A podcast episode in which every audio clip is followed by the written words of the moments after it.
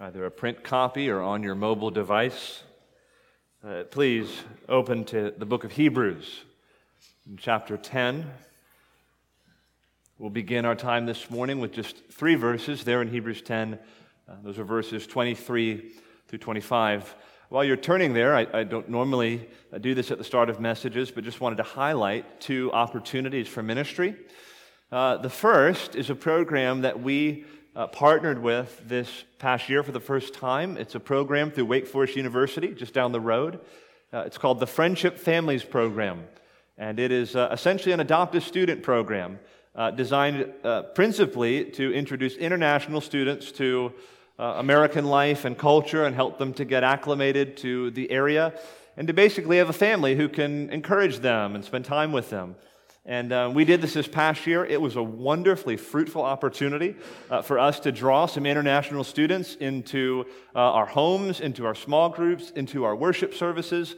And so, if you think that's something you might be interested in and learning more about, please talk to me after the service or talk to Brad Kinnison, one of our pastoral assistants, and he'd be happy to connect you uh, to who you need to talk to.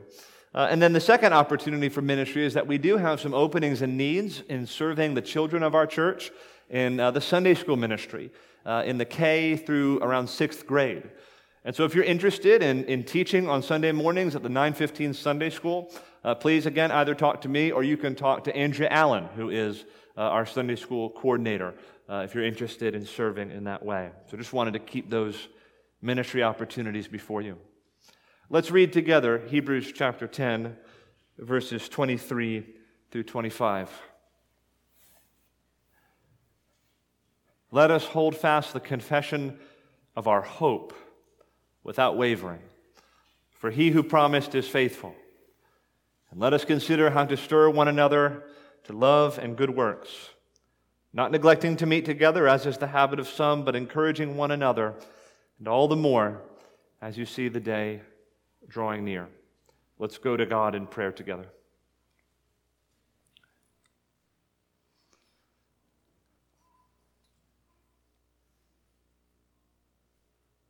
Our great God and our loving Heavenly Father, if we are not aware already, if we are not cognizant by now, impress upon us in these moments that we are in the presence of the living God and we are before the Word of the living God.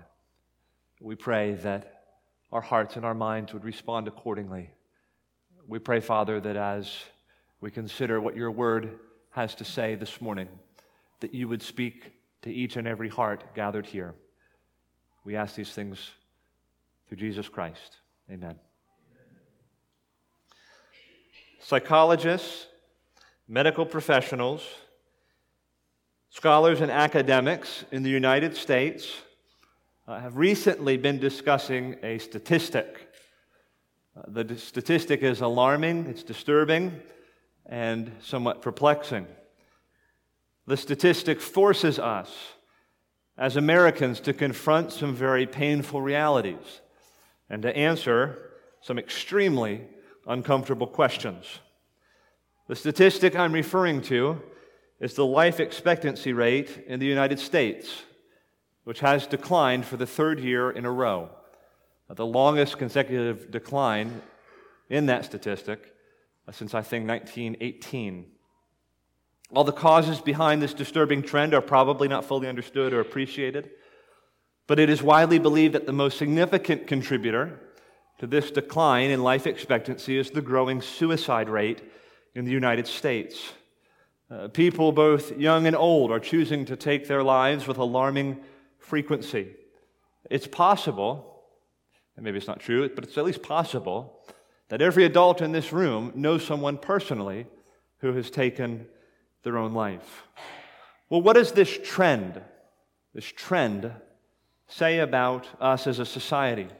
Probably lots of things, and probably lots of things I'm not qualified in my vocation to address. But if you know anything about suicide, if you've studied it at all, you'll know that one of the primary reasons people take their own lives is because they feel a complete lack of hope. Uh, they feel darkness crowds in around them, and despair and discouragement is all they see, and there's no hope, there's no light. They'll often use that language of light and darkness, and so they take their own lives. Suicide is a symptom of hopelessness. Uh, hopelessness is in increasing supply in our day and age, and this hopelessness has more symptoms uh, than just the retreating life expectancy rate. Uh, we're hopeless with respect to our politicians and world leaders who I think we could safely say have never been looked upon uh, in the history of this country with more cynicism and mistrust. I'm talking about Republicans and Democrats at every level across the board. We're hopeless with respect to technology and its ability to actually provide us with better mental health and a more stable social landscape, uh, despite the uh, advances made on the technological front. Uh, people feel more isolated than ever, and they feel more impersonal than ever. Uh, our society is growing ever more hopeless as to how to really solve the most fundamental maladies that plague human nature. I would argue that most people today have less faith in, quote, the human spirit uh, than they had even a century ago. And in the early 1900s, there was a growing movement known as the progressivist movement. Prog- progressivism was marked by an optimistic anthropology. That is, uh, boundless optimism with respect to mankind and human nature. Human nature is getting better, the progressivists said. The world is making progress. Our human limitations are vanishing around us, and the future is bright. Boundless optimism and hope with respect to the ability of human intelligence and ingenuity and the human spirit to solve the world's problems. Now, steadily over the last century, many have come to realize that progressivism was basically a bag of beans far from emancipating humankind from its limitations, has only served to alert us all the more of our human finitude and frailty. All of these things are symptoms of a world which lacks any real and discernible hope. The signs are everywhere around us. The world is not basically, fundamentally, by default, a hopeful place. The world is basically a hopeless place and is only becoming more hopeless year after year. Uh, but I'm not talking about the world now in these moments. I want to talk to you. I sincerely wish to ask each and every soul that entered this room this morning, uh, regardless of what's going on out in the world, do you have hope? Do you have hope? And if so, in what or in whom do you hope? What is the ground or the basis of your hope? Is it solid? Is it firm? Does your hope provide you with a reason to live and, far more importantly, a reason to die? Does your hope include a solution for sin and for malice and for evil in the world? And more importantly, does your hope provide you yourself with forgiveness and salvation from your own sins and your own inner demons? Now, we've been in a series of sermons over the last several weeks entitled The Happy Church. And you might be saying at this point, well, you're not doing a good job in this series because you're just bumming us out with all this talk about hopelessness. In some ways, that's the point. I believe that the world is basically a hopeless place, but the church is not. We as the church are the stewards of hope, and we have real, lasting, unfading, undying hope to give to the world. There is an answer to the hopelessness that surrounds us. There is hope for hopeless people, and I want to talk about that hope this morning uh, in this message. So, this morning, in our ongoing series on the happy church, a series on church life and dynamics among the church body that create a happy, God honoring, healthy church environment. Uh, now, this morning, I'd like to talk about Christian hope, what it is, and how we can nurture hope in the context of this local church. So I'd like to articulate the following principle uh, The happy church is the church that abounds in hope. The happy church is the church that abounds in hope. So, two main headings this morning, uh, two questions really. The first is what is Christian hope? What is Christian hope? And how can we as a local church abound in Christian hope. So consider with me first what is Christian hope? Well, it's not hope uh, for pie in the sky, it's not wishful thinking. If we're going to understand Christian hope, biblical hope, we're going to have to consider uh, how the Bible uses that language. It's very different from the way we use that language. I am presently, urgently, passionately hoping against hope that the New York Mets will somehow make the playoffs. It's profoundly unlikely, okay? But, but I hope they will. I hope it doesn't rain tomorrow. But I have no control over that. When I use those terms, I'm saying this is a sincere wish. I hope the Mets make the postseason. Hope it doesn't rain. But that's not the way the Bible uses the term. It's not wishful thinking, not hope for pie in the sky, nor is it, as so many secular theorists uh, say, it's not psychological crutch for weak people. It's not the opium of the masses. Christian hope has burned brightly throughout the ages in every nation across the globe. Christian hope has been cherished by many of the world's most penetrating and brilliant scholars and philosophers. The Christian faith, the gospel of Jesus Christ, the Christian hope has satisfied the brightest minds in human history. It is not a trite thing. It's not a small thing. It's not a flimsy thing. Christian hope is spreading the world over, even as we sit here today comfortably and quietly in this room.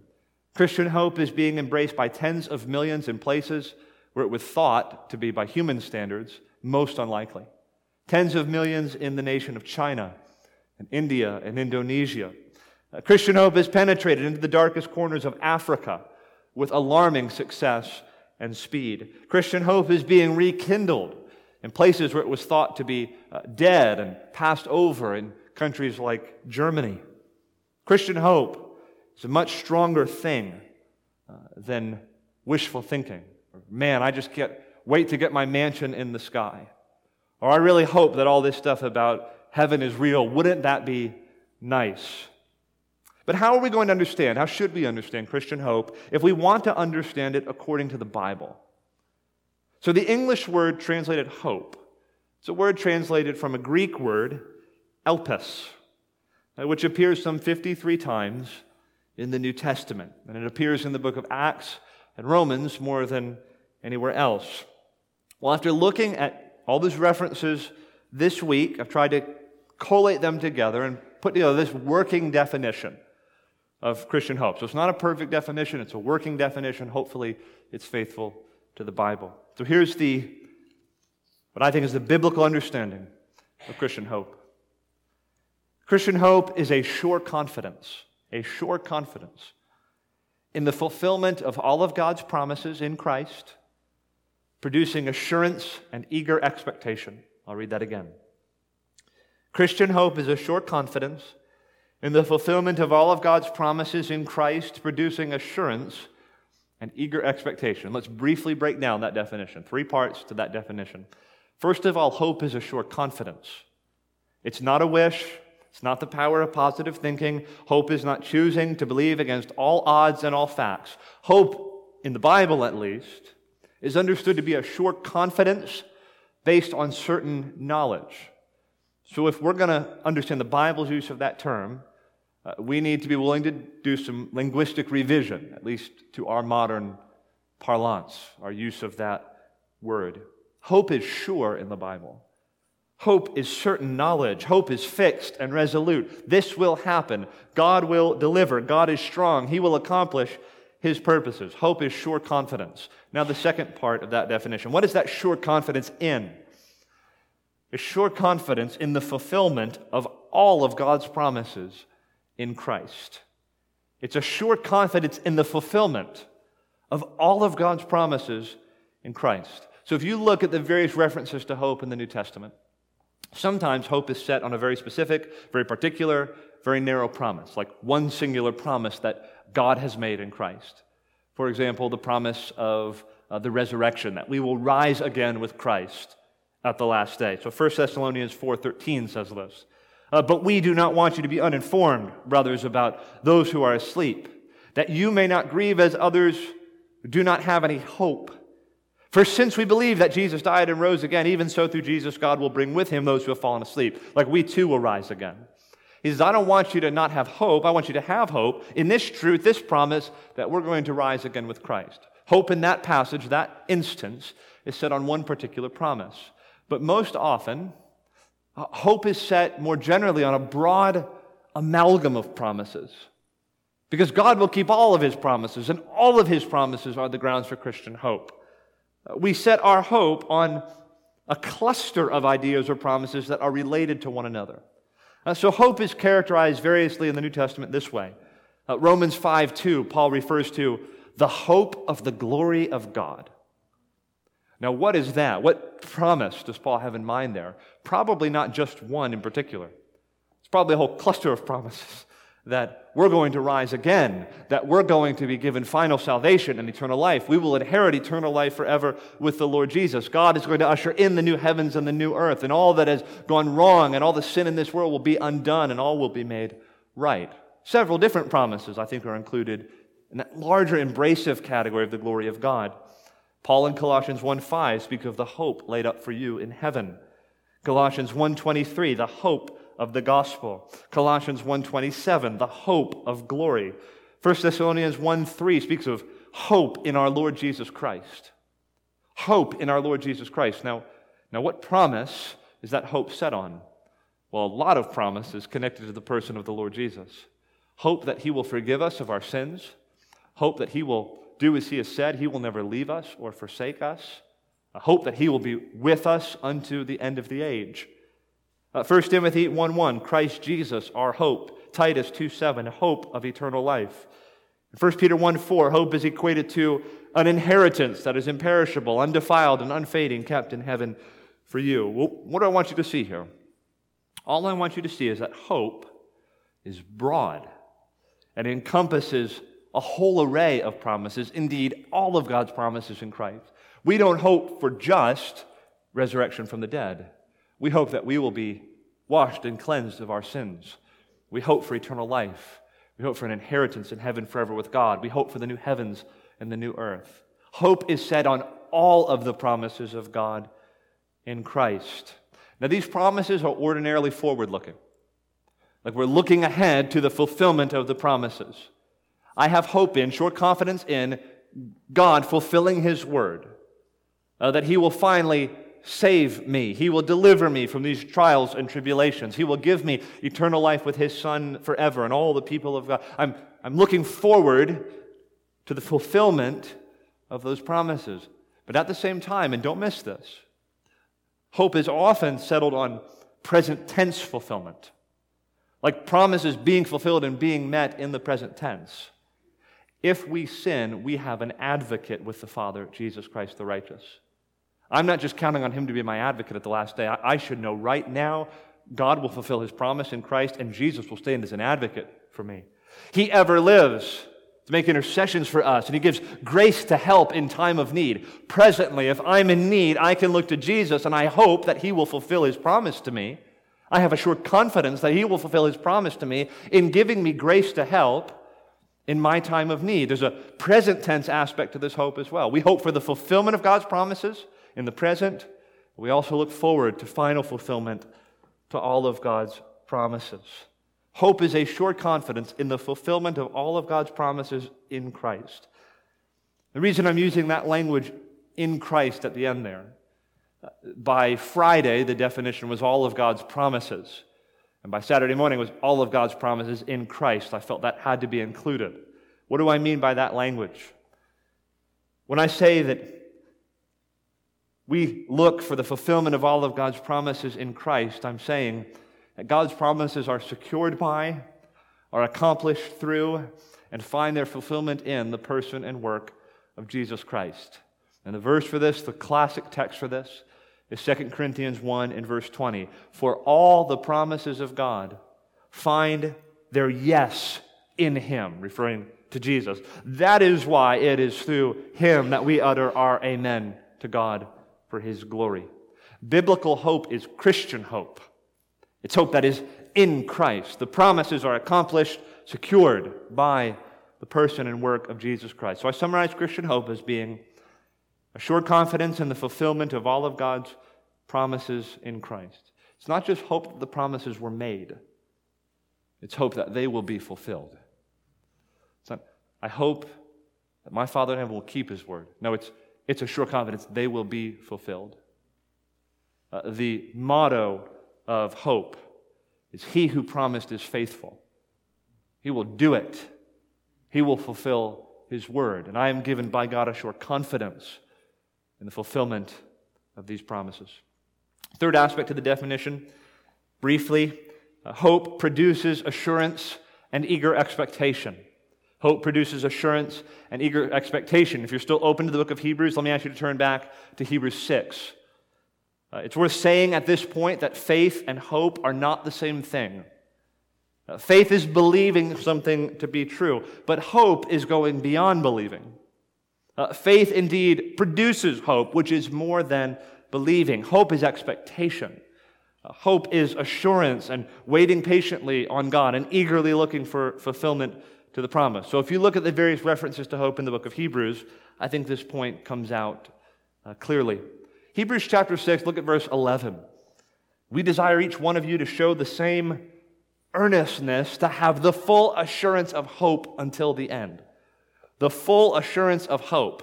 That is to say, the full assurance that belongs to hope, uh, the full assurance that hope produces, the full assurance that is attached to hope. There's this aspect that, that in Christian hope, I have this sure confidence. I am assured. Uh, I eagerly expect the sure fulfillment of all of God's promises. If you look down at verse 17 and 18 of Hebrews 6. So when God desired to show more convincingly to the heirs of the promise the unchangeable character of his purpose, he guaranteed it with an oath, so that by two unchangeable things in which it is impossible for God to lie, there's a popular Netflix program, and the, the big line in that program, if you've seen it, friends don't lie, is the line in that program. Well, maybe or maybe not. God does not lie, which is a far more absolute and sure hope. But verse 18 so that by two unchangeable things in which it is impossible for God to lie, we who have fled for refuge might have strong encouragement to hold fast to the hope that is set before us. Assurance, expectation, holding fast, strong encouragement. God will do this. God will fulfill his word. His promises will last and will be kept. And then the final one, you don't need to turn there. We read it just a moment ago. Hebrews 10, verse 23. Let us hold fast the confession of our hope without wavering, for he who promised is faithful. You can imagine holding something in a, an unsure, unsteady way. Your hands might be trembling. And the image that is used here is hold fast, firm grip, without wavering assurance, expectation. That is what hope produces. This is the product of Christian hope. Hope is a sure confidence in the fulfillment of all of God's promises in Christ, producing assurance and eager expectation. That's the nature of Christian hope. And I'm tempted to stop and ask you at this point are you acquainted with this kind of hope? A sure confidence, a sure confidence and all the promises of God that they will be fulfilled, producing expectation, assuredness. Are you holding fast to the promises of God? Well, what is the will of God for Christian people with respect to this hope? That's a, an overview of what Christian hope is. Sure confidence in the fulfillment of all of God's promises in Christ, producing assurance and eager expectation. But what's the will of God with respect to this hope? Like, what do we, what do, we do with that hope? Two things that the Apostle Paul says in two different letters to two different churches, about a decade apart from each other, I think help us understand this. The first is a statement he makes, it's actually a prayer he gives in Ephesians chapter 1, verse 18. And there, the Apostle Paul is praying for this church in Ephesus that he himself planted and he's now away from. And he says this in Ephesians 1, verse 18. He prays that the Ephesians would have the eyes of your hearts enlightened, that you may know what is the hope to which he has called you? What are the riches of his glorious inheritance in the saints? He prays that they would know their hope, uh, that, that it wouldn't be just theoretical, or, or they need to be thoughtfully, intelligently, experientially aware, cognizant of what their hope is. What is the substance of my hope? I need to set my mind on that, think about that, know that. And then a second prayer that Paul gives is in Romans 15, verse 13, one of the most precious verses in the Bible. May the God of hope fill you with all joy and peace in believing, so that by the power of the Holy Spirit you may abound in hope. So we need to know our hope, that is, be intelligently aware of what our hope is in Christ, and we're to abound in hope, which would indicate that hope can fluctuate by degrees. He's not just praying that they have hope, but that they would abound in hope. If I want grass to abound in my backyard, I water that grass, I nurture that grass, I plant seed, I pay attention. I don't neglect it, I stir it up. He wants hope to abound, he wants hope to grow in the experience of the Roman church. And I think we should apply this text to ourselves. If the Apostle Paul came out of this closet stage right and was speaking to us about Christian hope, he'd say, I want you to do two things. I want you to do what I encourage that Ephesian church to do. I want you to know the hope of your calling. That is to intelligently and thoughtfully understand and be aware of the promises of God in Christ and to set your hope on those promises. And he would say, and my prayer is that you here, Emmanuel Church, this local congregation, would abound in that hope, would grow in that hope, that the fan, uh, excuse me, the flame would be fanned brighter and hotter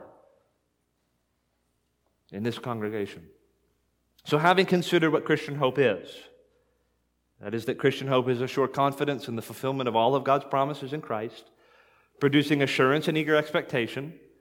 The question I want to ask now is how can we see that second prayer of Paul answered?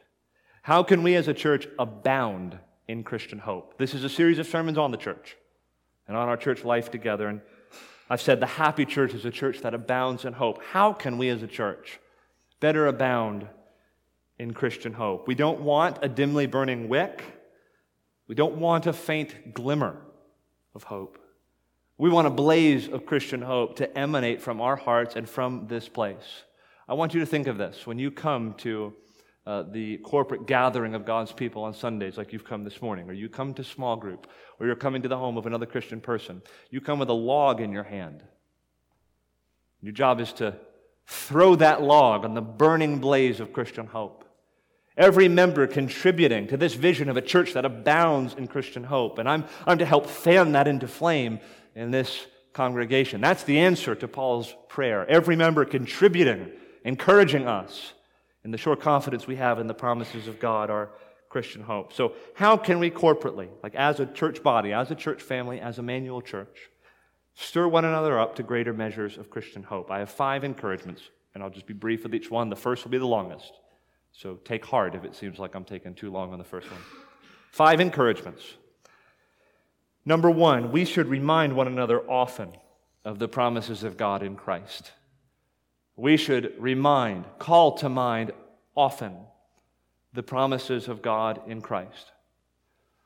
If, if, as I've said, hope is a sure confidence in the fulfillment of all of God's promises in Christ, producing assurance and eager expectation, and if we as a people are to abound in hope, and if we are to encourage one another in Christian hope, then we must regularly remind each other of the promises of God. What is hope set on? It's set on God's promises in Christ. The promises of God are the fuel of Christian hope. If you find a Christian who's having trouble uh, lighting the fires of Christian hope, pour the fuel of God's promises on that dimly burning wick, because that's the fuel that fans into flame Christian hope. It's God's promises.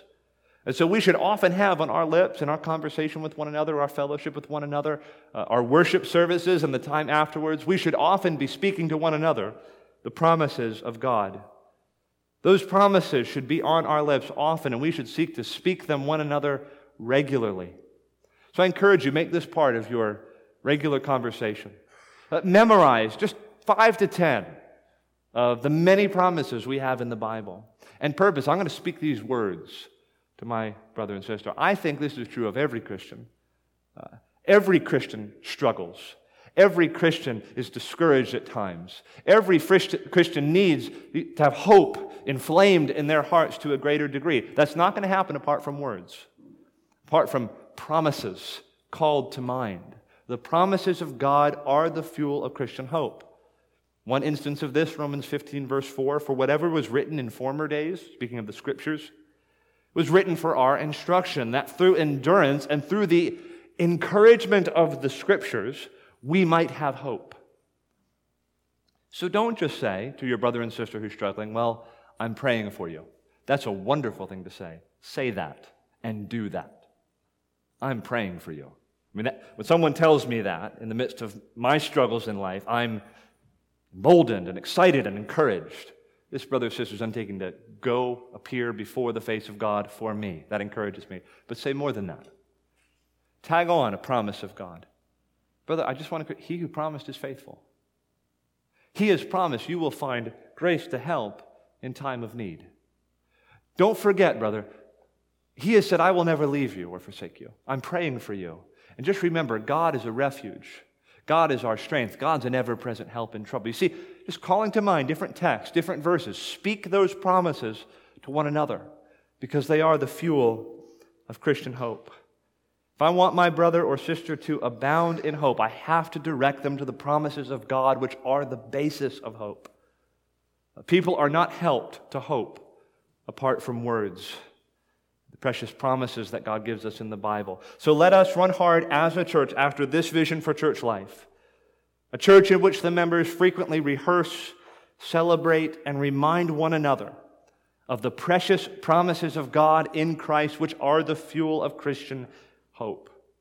Just commit. I'm going to be the sort of person, it's part of my vision, my calling, to regularly remind the Christians in my life about what God has promised in His Word. And, and feel free to just be annoying with that. Just all the time, speaking the scriptures. I mean, is anyone really going to say, oh, here comes Jack? And you know him. He's just always going to talk about how God is good and faithful, and, and I better avoid him. We gravitate to those people. What about you? I, I surround myself with those people because I need encouragement. I need to be reminded of the promises of God. I'm prone to despair. No one's going to say, you better not have Jill over, because she goes on and on about what God has promised in His Word.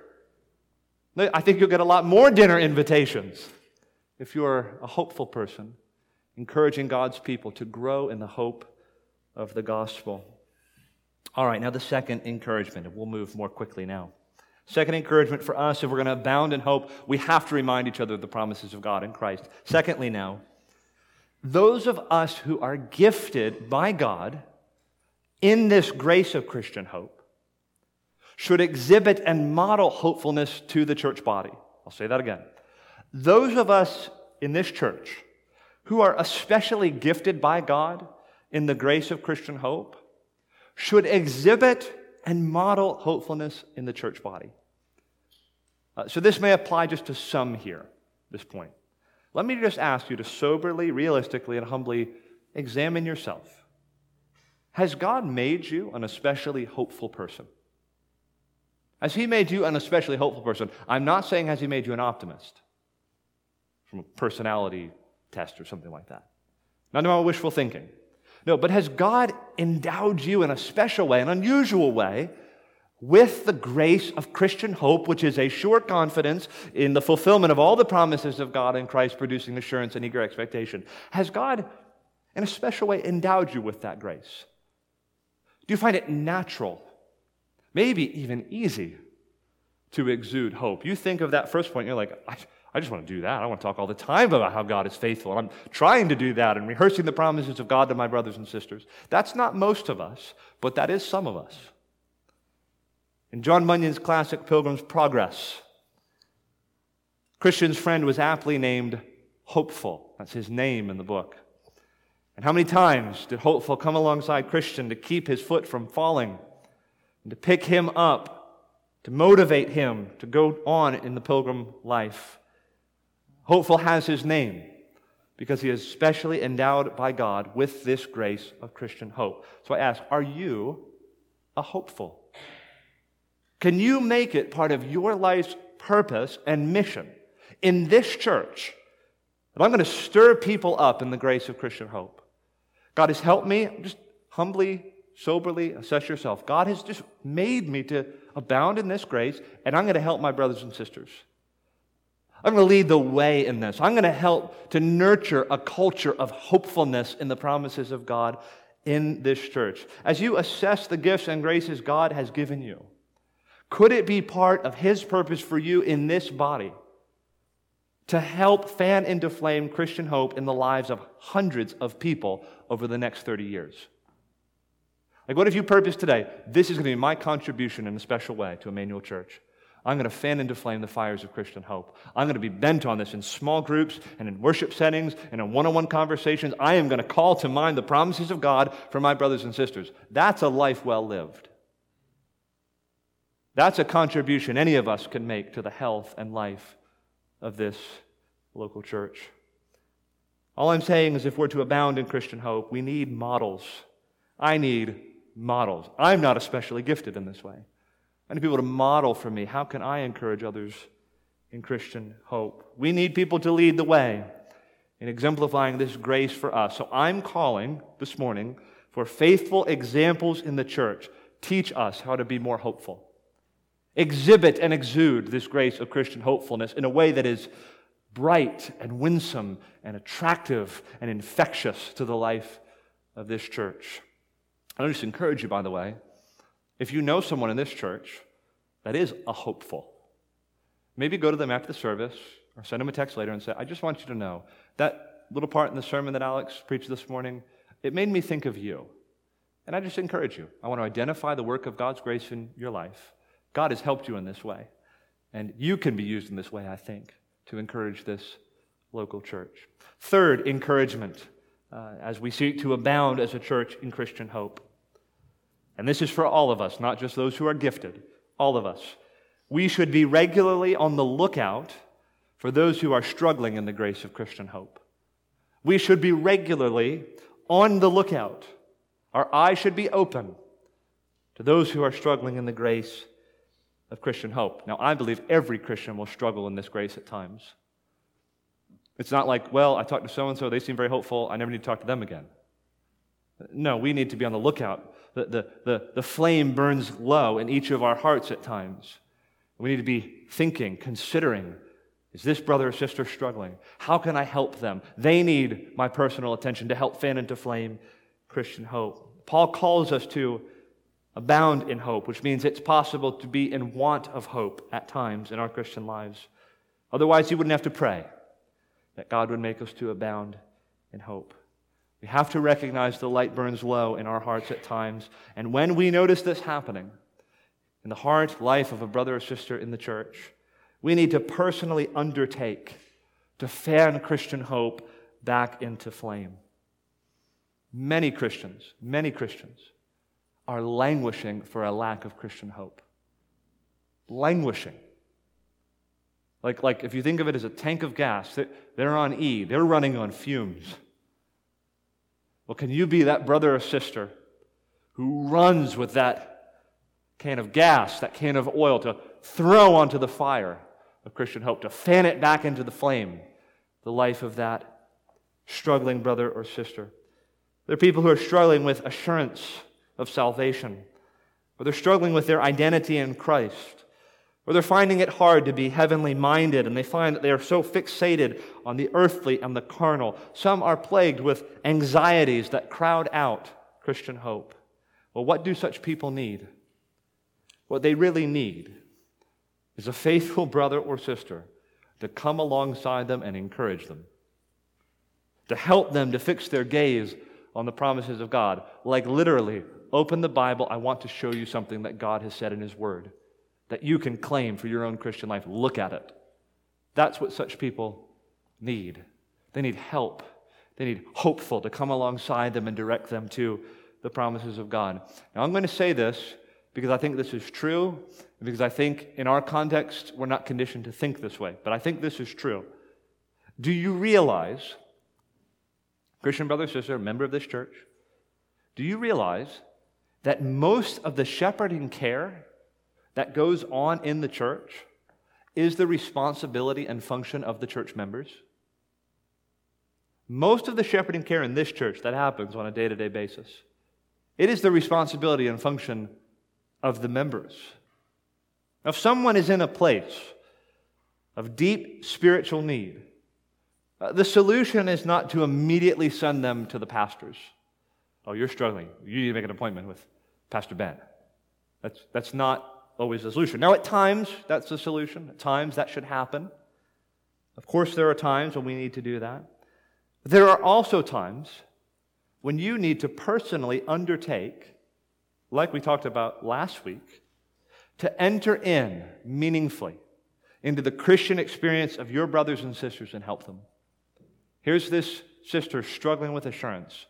Well, you know the Bible, you know the promises of God. Fan hope into flame. Take them to the scriptures. Now, well, I didn't go to seminary. I wasn't prepared for this, wasn't equipped for this. Consider this your equipping for this. Call to mind the promises of God and speak them to that sister who is in need. The shepherding care, the spiritual care of this church is so often taken on by the members. 1 Thessalonians 5:14. And we urge you brothers admonish the idle, encourage the faint-hearted, help the weak, be patient with them all. That is not in a letter given to Timothy or Titus. It's not a letter to a pastor. That's a letter to the church. Encourage the faint hearted. Like, I need to think this is my responsibility to encourage the faint hearted. Hebrews 10 23, which we read, let us, the church, hold fast the confession of our hope without wavering, for he who promised is faithful. And let us consider, let's all of us consider how to stir up one another to love and good works. Take thought, consider. This brother's hurting, this brother's struggling, this brother's lost sight of Christian hope. How am I going to help him? How am I going to stir him up to love and to good works? So, if a brother or sister is struggling with doubt or discouragement or fear, well, certainly the pastors of the church should seek to help that person. But the expectation is that the church body will rally around the person pouring the fuel of God's promises on the dimly burning wick of that brother or sister's Christian hope. Just think of like even the comments you might make in small group. Uh, here's a brother or sister just talking about a hard trial, something that's difficult. Again, it's encouraging to say, I'm praying for you. But then say, hey, you know what? My wife and I went through that, and there was a particular promise that we found so encouraging. I want to share it with you. I'm going to be praying that God helps you to set your faith, your hope on this promise. Remember, my friend, you're the God appointed instrument in helping another brother or sister stay in the faith. You're the appointed means of keeping hope alive in the hearts of your brothers and sisters in the church. Find those who are struggling and speak the hope of God's promises to them.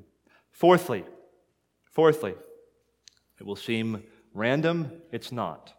Fourthly, we should sing with exuberance, conviction, and volume about the hope of the gospel.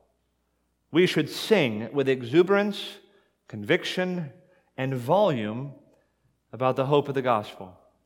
I don't say this for dramatic effect, but one of the reasons I'm still a Christian after about 20 years of following Christ is because I gather once a week with the Lord's people in the Lord's presence on the Lord's day, and I sing about the hope of the gospel with other Christians.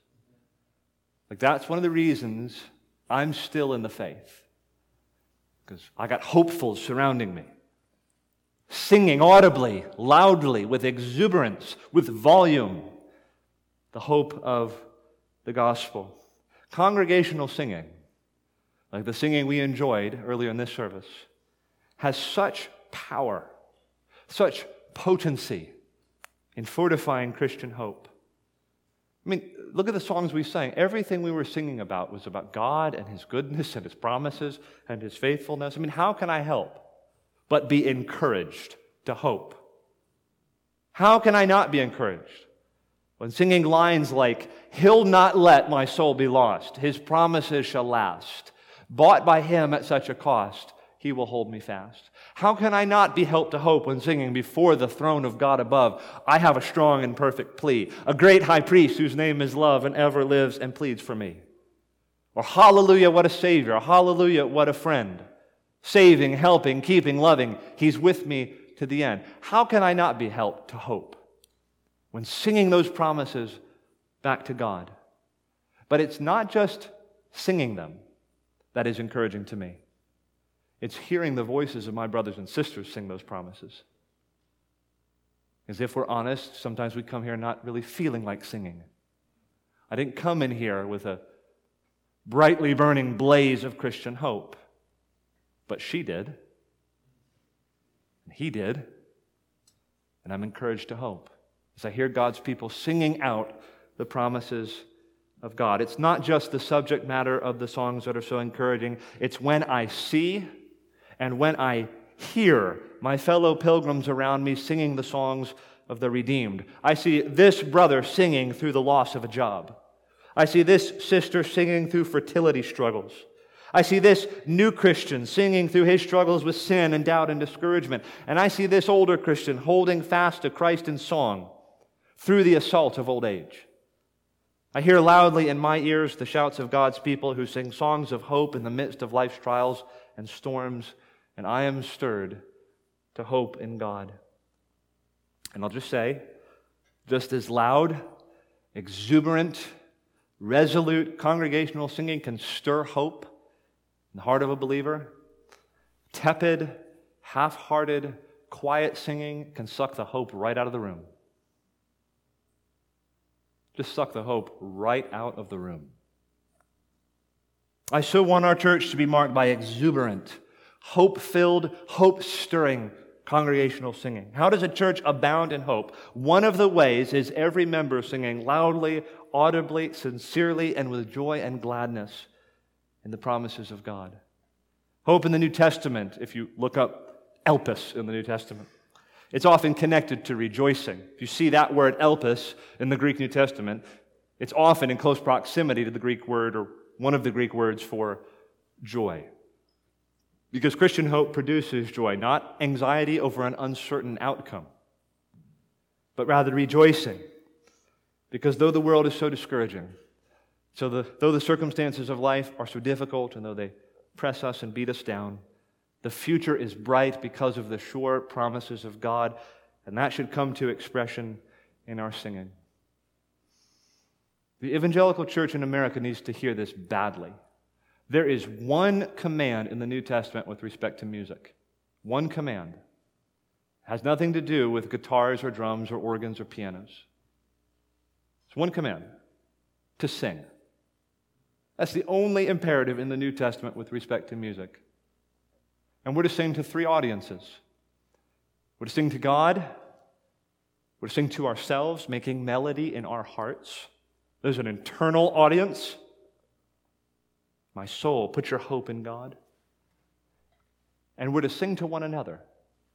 Ephesians 5 19 and Colossians 3 as well. Singing to one another in psalms, hymns, and spiritual songs.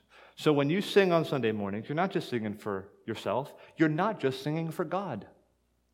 You're singing for your brothers and sisters in the church. And you're seeking to remind them, to stir them up to Christian hope. The fifth and final thing, and I'll close with this fifth and final encouragement. The question we're asking is how do Christians abound in hope?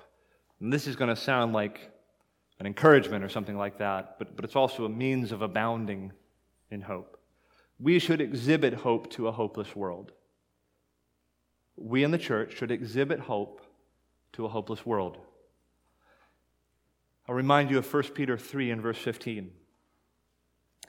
In your hearts, honor Christ the Lord as holy, always being prepared to make a defense or to give an answer or a, an explanation to anyone who asks you for a reason for the hope that is in you.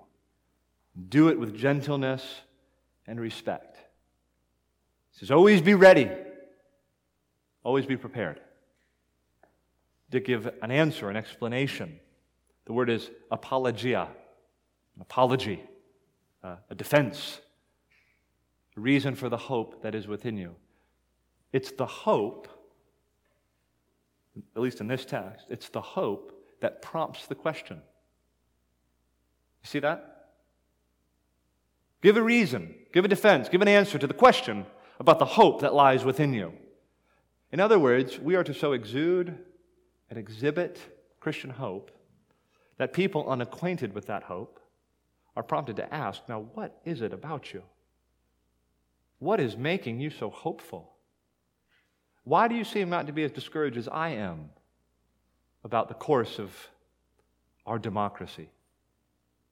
Why are you not as discouraged about life expectancy rates in the United States? Why are you not so beaten down and, and, and disheartened by the healthcare crisis? Why, why are you so different? And would be prepared to give a reason for the hope that we have in us? And that answer includes saying, I'm actually not different from you at all. But Christ is, and He's my hope. It's His promises. That's the difference. I am very, very optimistic about life expectancy in the new heavens and the new earth. It's registering with just some of you now. not optimistic about life expectancy in the United States. I'm not optimistic that the suicide rate is going to go down. But you could wish that everyone who took their own life would have heard about this hope. There is light that penetrates into darkness. Jesus came as the light of the world. He offers to us the hope of the gospel. And what is that? It's the hope not just that we'll have eternal life and we'll be in heaven forever. The most wonderful promise that we set our hope on is that our sins will be forgiven. That though our sins be as scarlet, as we sang earlier, whereas scarlet my transgression, it shall be as white as snow by the blood and bitter passion of Christ. There is hope for a hopeless world. It's only found in the gospel of Jesus Christ, and that hope is boundless.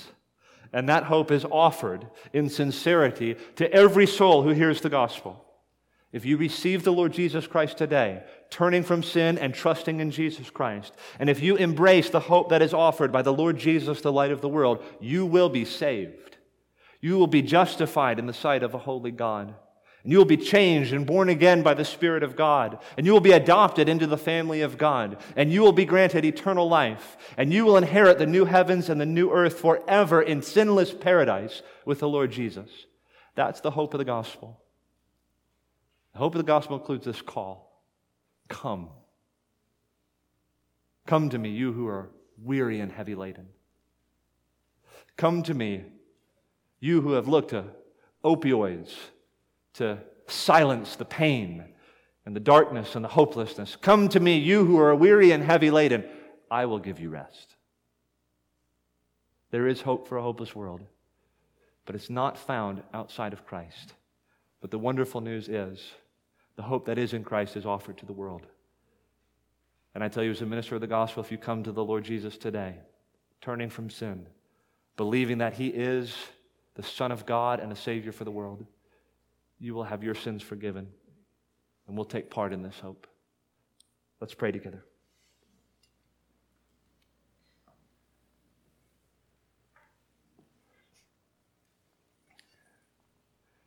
Our Father, we rejoice in the hope of the glory of God, the hope of the gospel, the hope of an inheritance forever with the Lord Jesus. We celebrate and call to mind the promises of resurrection and of eternal life. Lord, you have said in your word, it is your will that we would know the hope of our calling. So call to mind now, even as we take the Lord's Supper in a few moments, the promises of God, which are the fuel of hope. May we know thoughtfully, existentially, convincingly, the grounds of our hope.